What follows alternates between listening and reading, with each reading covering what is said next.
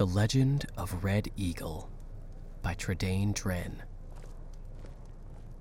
This tale was transcribed from the memory of Clarice Vienne, a student of Winterhold.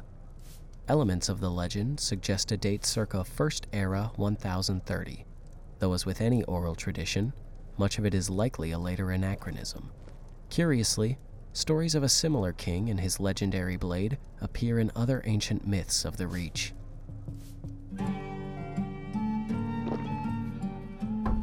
Long ago, a child was born in the Sundered Hills.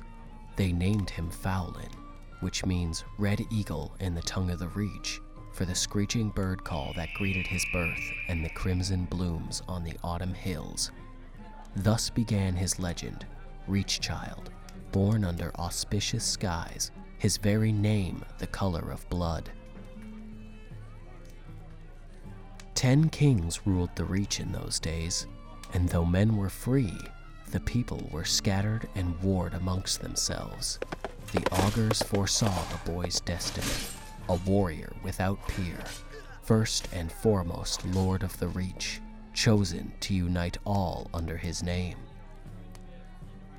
Faolan grew in years and strength, and it seemed the prophecy would be fulfilled.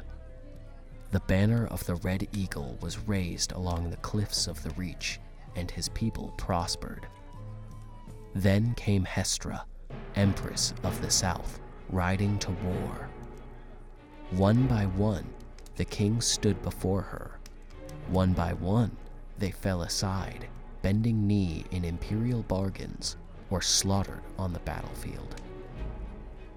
Her legions came at last to the sundered hills, and envoys were sent to bargain for their surrender. Thus was stolen by the foreign invaders his land, his people, his very name. In the years that followed, Red Eagle became known as the untamed spirit of the Reach, unbowed, unbroken, stained by the blood of his foes.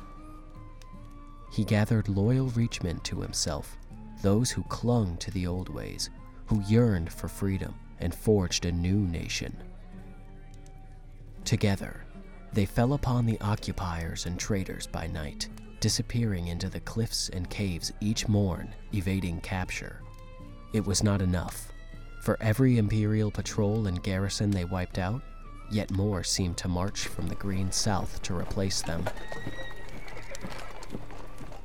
One night, under a cloud choked sky, the men of the Red Eagle warmed themselves over damp fires of smoldering moss.